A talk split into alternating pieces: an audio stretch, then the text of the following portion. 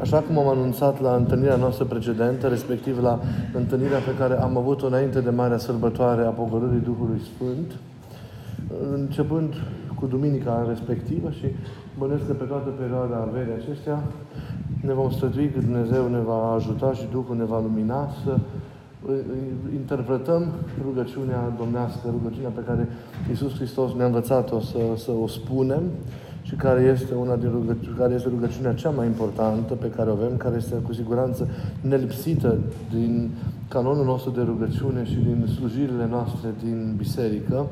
Rugăciunea care este, cum am văzut la întâlnirea aceea, desprinsă din însuși dialogul interior pe care Mântuitorul Hristos l-a avut cu Părintele Său Ceresc, așa cum ne arată Sfântul Evanghelist Luca. Practic, o rugăciune desprinsă sau luată, decupată, dacă zicem așa, din rugăciunea lui Iisus. Astăzi am zis să vorbim despre cuvintele acestea. Tatăl nostru care ești în cer. Cineva, în interpretarea acestei rugăciuni, zicea tare frumos, Tatăl nostru începe cu o mare consolare spusă pentru noi oamenii. Și anume aceea că Dumnezeu ne permite să îi spunem lui Tată. Să ne adresăm cu cuvântul Tată, care este un apelativ foarte dulce, foarte gingaș, foarte delicat, foarte intim, foarte familiar. Știți că în original cuvântul ăla nici măcar nu este o adresare firească într-o relație de familie, ci are aspectul acesta de diminutiv, care duce undeva la tăticule, duce la multă afecțiune și multă intimitate și familiaritate în raporturile care există între noi și persoana căreia îi spunem Tată și invers. În acest cuvânt, părinții ne arată că este conținută, dacă vreți, întreaga istorie a mântuirii. Îi spunem lui Dumnezeu Tată, ne arată părinții în tâlcuirea lor, în primul rând, datorită faptului că El este Cel care ne-a creat. Dumnezeu a creat lumea și, în mod special, pe om, care este coroana creației, din iubire. Din iubire, ne arată tot părinții, Dumnezeu se mărginește pe El însuși, se restrânge, se dă pe sine, v-am mai arătat eu asta, la o parte, așa cum marea se retrage pentru a face loc uscatului, Dumnezeu se restrânge pe sine însuși pentru a face loc alterității, pentru a face loc omului, pe care îl vrea un partener a unui dialog de iubire veșnic, într-o relație de iubire nesfârșită. Vreți, cumva Dumnezeu se face dependent de noi, se leagă de noi prin actul acesta de creare în iubire, de creație în iubire a omului.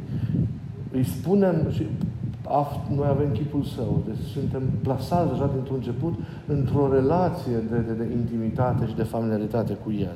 Îi spunem apoi, ne arată părinții, Tatăl, pentru că Fiul a fost fratele nostru și El ni l-a revelat, ni l-a descoperit pe Dumnezeu sau redescoperit, pentru că noi căzusem și am pierdut acea stare inițială, ni l-a redescoperit pe Dumnezeu ca și Tată. Prin ceea ce a săvârșit, Domnul Iisus ne-a unit cu Sine, ne-a cuprins în taina Sa, ne-a sumat în originea Sa și ne-a adus la Tatăl. Ne-a redobândit, cum ar zice Sfântul Apostol Pavel, înfierea. Noi, datorită relației cu Hristos, datorită mântuirii în El și apoi datorită relației cu El, prin credință încorporați în Hristos, am redobândit această stare dintâi, aceea de a fi sau de a redeveni fi ai Tatălui Ceresc. În relație cu Hristos recunoaștem cine și cum este Dumnezeu. Prin intermediul Fiului îl găsim pe Tatăl. Fiul îl revelează pe Tatăl și, cum știm prea bine, El este și calea către Tatăl. El ne introduce în taina aceasta Tatălui. Noi reușim să-L cunoaștem, să-L înțelegem pe Dumnezeu ca și Tată, privindu-L pe Fiul, pentru că Fiul are calitățile Tatălui și îi seamănă și, în același timp, mergând prin Fiul direct la El și cunoscându-L personal, intrând în relație personală cu Tatăl. Participând la Tatăl, ajungând la Tatăl, participăm la viața Lui, participăm la iubirea aceasta nesfârșită și înțelegem cu adevărat ce înseamnă să-L avem pe El Tată. Ziceam la început că e o mare consolare că putem să Îl numim pe Dumnezeu Tatăl. Din păcate, pentru omul de azi, dar poate probabil că și pentru omul dintotdeauna, această mare consolare a cuvântului Tată nu mai este atât de evidentă, căci adesea experiența de a avea un tată sau de a fi la rândul nostru tați este fie absentă, fie întunecată de nevrednicia noastră. Și atunci, însăși imaginea lui Dumnezeu ca Tată este perturbată de modul în care fie noi am avut experiența unui tată, fie de modul în care noi înșine suntem ca și tați în raport cu copiii noștri. Toți avem defecte. Relațiile noastre de iubire, de prietenie le trăim mereu sub semnul limitelor noastre, precum și al egoismului nostru. De aceea sunt adesea poluate de dorințe de posesie, de manipularea celuilalt, de bruscare a celuilalt. Pentru aceasta, unor declarațiile de iubire și încredințările de prietenie se transformă în sentimente de supărare și în sentimente de ostilitate. Ei, sub imperiul unor astfel experiențe pe care le-am trăit sau le trăim în propriile noastre familii, însăși imaginea lui Dumnezeu ca și Tată se perturbă. Când, de fapt, Tatăl ar trebui să fie într-o familie, pentru noi sau noi ca și tați, imaginea paternității lui Dumnezeu. Imaginea paternității lui Dumnezeu. Și autoritatea Tatălui trebuie să trimită numai decât la autoritatea celui care este Tată peste toți, la numele lui Dumnezeu Tată. Să fiți convinși că și micul Iisus, ca și om, a văzut în autoritatea pe care Iosif a avut-o peste el paternitatea Tatălui. Ca și om, ca și copil, a înțeles paternitatea lui Dumnezeu Tatăl, ca și om, repet, privind la paternitatea lui Iosif, la modul în care Iosif se manifesta către el ca și tatăl al său, ca și tată adoptiv, noi știm cum au stat lucrurile. Ei, de acolo trebuie să se inspire paternitatea noastră. Potrivit cuvintelor lui Iisus, Tatăl e sursa tot ceea ce e bun, e frumos, e drept, e măsură a omului ajuns să fie desăvârșit. Dumnezeu Tatăl este izvorul iubirii dumnezeiești, mai mult decât atât, este însăși această iubire în dăruirea ei. E iubirea totală pe care noi în această viață o gustăm numai într-o manieră imperfectă, numai într-o manieră nedeplină. Toți oamenii sunt incapabili de a menține o promisiune care în zilele de har se părea ușor de realizat. E însă această iubire a Tatălui din cer. Nimeni nu trebuie să aibă îndoieli că este destinatar al acestei iubiri, că această iubire îi se adresează, că această iubire îl caută, că această iubire îl privește. El ne iubește, după cum pot să spun, cu toată puterea ființei mele, că El mă iubește într-un mod unic, într-un mod personal. El ne iubește cum nimeni altul pe pământ n-a mai făcut-o și nu va putea face vreodată. Iubirea lui Dumnezeu e constantă, nu cade și nu se împuținează niciodată. Chiar dacă toate iubirile pământești s-ar fărâmița și nu ne-ar mai rămâne în mână decât praful, există mereu pentru noi toți arzătoare, unică, fidelă și splendidă iubirea lui Dumnezeu Tatăl. În foamea de iubire pe care o simțim cu toții, descoperim invitația aceasta de a-L cunoaște pe Dumnezeu așa cum este El, respectiv de a-L cunoaște pe Dumnezeu ca și Tatăl. Și îl vedem pe El așa cum este ca și Tată, privind în icoana aceasta a pildei Fiului Risipitor. A Tatălui acela frumos și rănit de iubire, care își așteaptă fiii și îi primește pe fiecare și caută să-i țină mereu în interioritatea inimii sale iubitoare. E splendidă această imagine și aș vrea să ne amintim puțin. Tatăl din pildă, cumva parcă aproape orb, vede de departe. Are o vedere veșnică, o vedere care cuprinde întreaga omenire.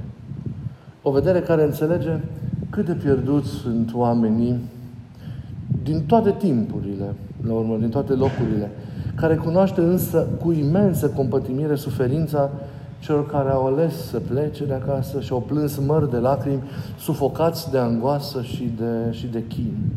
Inima Tatălui arde de această dorință de a-și aduce copiii acasă. Cât ar fi vrut să le vorbească, să-i avertizeze asupra noianului de primejdi, ce așteaptă și să-i convingă că tot ce caută în altă parte se află acasă. Cât ar fi dorit să-i rețină cu autoritatea lui de părinte și să-i păstreze aproape ca să nu se rănească. Însă îi iubește prea mult ca să facă acestea. Nu poate să-i silească, nu poate să-i constrângă, nu poate să-i aducă înapoi cu forța. Le lasă libertatea să-i respingă iubirea sau să iubească și ei la rândul lor. Tocmai imensitatea aceasta a iubirii dumnezeiești, să țineți minte, este izvorul suferinței dumnezeiești. Imensitatea aceasta a iubirii pe care ne-o poartă este și izvorul suferinței dumnezeiești. Dumnezeu, Creatorul Cerului și al Pământului, a ales, să țineți minte asta, să fie înainte de orice și mai presus de orice Tată. Pe Dumnezeu așa trebuie să vedem. Ca dincolo de tot ceea ce l-a făcut, prin creație, așa mai departe, că este Tată. Ca Tată vrea ca toți copiii Lui să fie liberi să iubească. Această libertate include posibilitatea ca ei să plece de acasă, mergând într-o țară îndepărtată, ați văzut, și pierzând totul, așa cum s-a întâmplat cu amândoi fiii din acea pildă. Inima Tatălui cunoaște toată durerea ce va decurge dintr-o astfel de alegere, însă iubirea îl face neputincios să o preîntâmpine. Ca Tatăl, El dorește ca cei care rămân acasă să se bucure de prezența Lui și să se simtă iubiți de El. Însă și în acest caz vrea să ofere o iubire care să poată să fie primită liber. Suferă mult când copiii îl cinstesc doar cu buzele, așa cum se întâmplă adeseori, dar cu inimile lor sunt departe de El. Însă nu-i poate face să-L iubească fără să-și piardă calitatea de adevărat părinte. Nu bruschează. Ca Tată, unica autoritate pe care și-o revendică este autoritatea compătimirii. Autoritatea aceasta este dată de faptul că își lasă inima străpunsă de păcatele și de greșelile copiilor săi. Își lasă inima străpunsă de păcatele și de greșelile copiilor săi. Nu există poftă, nu există lăcomie, nu există resentimente, nu există gelozie sau răzbunare a copiilor săi care să nu fi pricinit o durere imensă în inima lui de Tată. Durerea este pe atât de profundă pe cât este inima Tatălui de curată. Din adâncul lăuntric, unde iubirea îmbrățișează întreaga jale a oamenilor, Tatăl nu mai încetează în a-și întinde brațele spre copiii săi. Mâinile Lui, răspândind lumină lăuntrică, vor doar să atingă, vor doar să primească, vor doar să tămăduiască. Acesta este Dumnezeul în care credem. Un Tată. Un Tată care de la începutul creației își întinde brațele spre binecuvântare îndurătoare, fără să se impună nimănui, ci așteptând pururi, fără să dispere niciodată, ci nădăjduind mereu că toți copiii se vor întoarce ca să le spună cuvinte de iubire și să-și odihnească brațele ostenite pe umerii lor până mai e. Unica sa dorință este să binecuvânteze. A binecuvânta, literar, înseamnă a spune cuvinte bune. Tatăl vrea să spună mai mult ca cu atingerea decât cu glasul cuvinte bune despre copiii săi.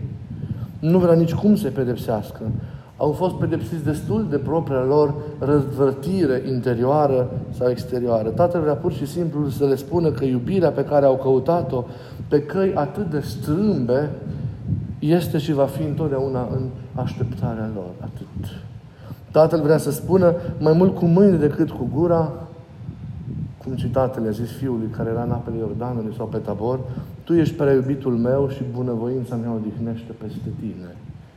El este păstorul care își paște turma, cum zice Isaia, și ia în brațe miei și îi ține la pieptul său. Acesta este Tatăl. Dumnezeul nostru este un Tată. Un Tată care iubește.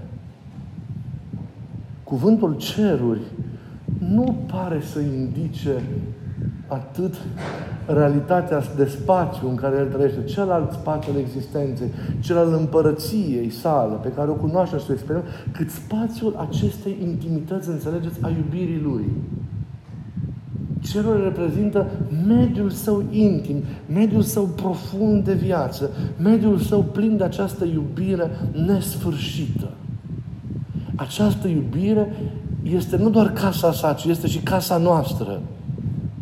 Casa în care mereu stăm, pe care mereu trebuie să tindem, pe care trebuie mereu să o căutăm. Pentru că ne aparține.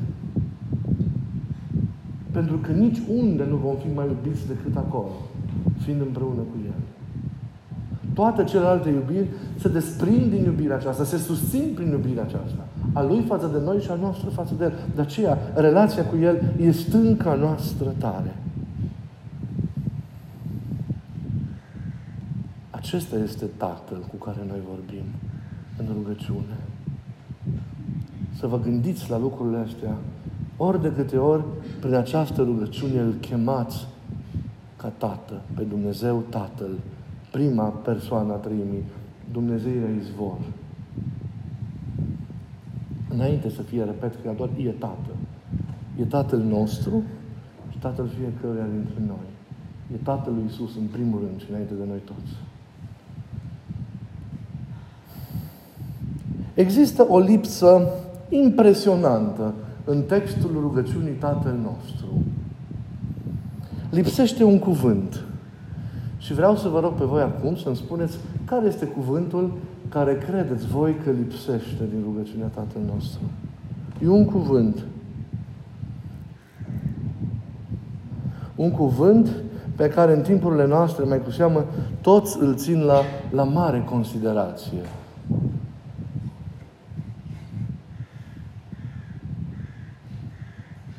Eu. Nu există cuvântul eu.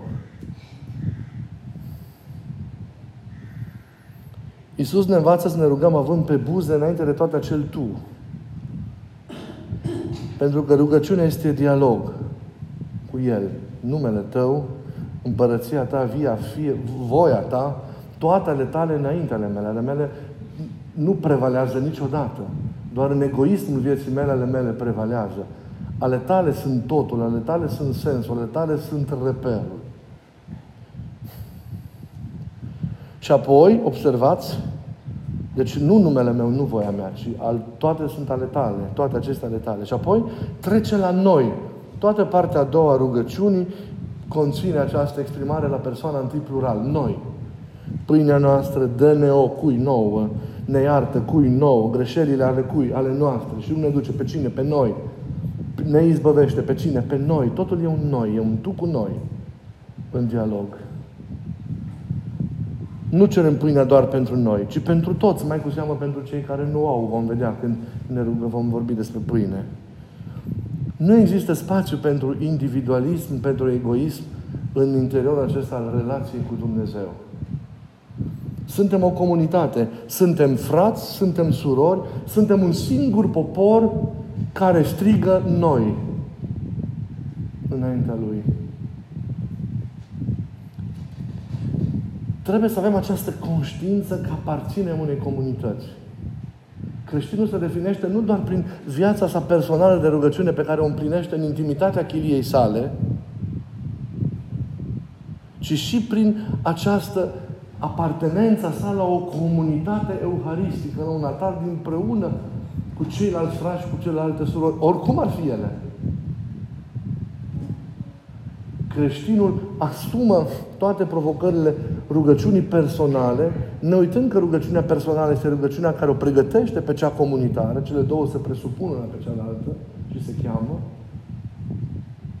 dar la urmă urmei, rugăciunea personală e o cale pentru a trăi prea plinul rugăciunii comunitare.